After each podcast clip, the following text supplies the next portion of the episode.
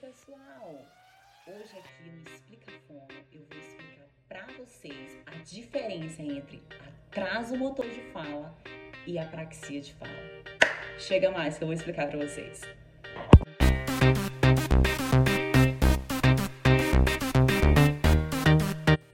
Então vamos lá.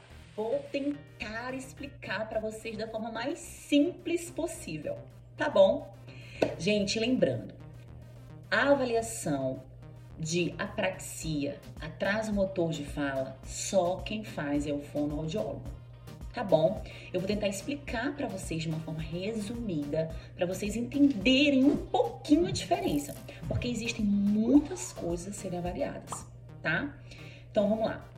Existe na fonoaudiologia, na área da linguagem, os transtornos motores da fala onde dentro deles está o atraso motor de fala e está a apraxia de fala.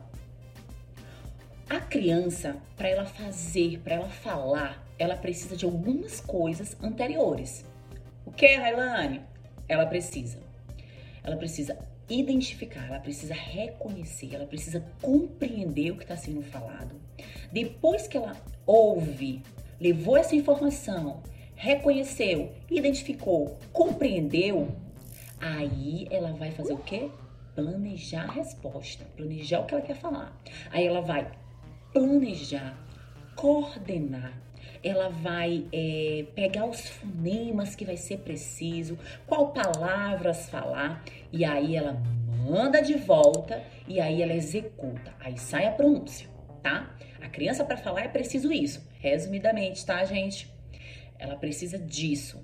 Porém, crianças com atraso motor de fala, ela vai ter dificuldade somente na pronúncia, tá?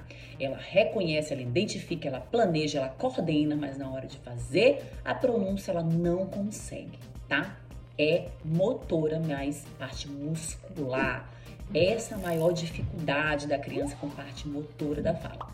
Crianças com apraxia de fala, é uma criança que tem dificuldade em planejamento, organização, sequencialização.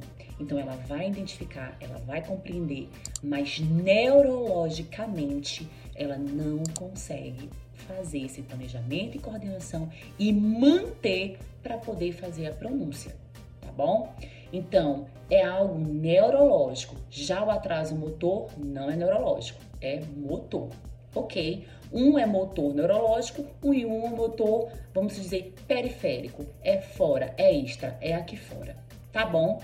Então, para deixar mais claro para vocês, não é tão simples assim, a gente precisa variar muitas coisas ser avaliadas para poder a gente chegar no diagnóstico de atraso motor de fala e de apraxia de fala, tá bom? Se vocês ainda tiverem dúvida, Deixem aqui na descrição do vídeo que eu posso sim e vou responder vocês para deixar o mais claro possível, porque realmente não é fácil fazer a distinção e a diferenciação de um para o outro, tá bom? Beijos!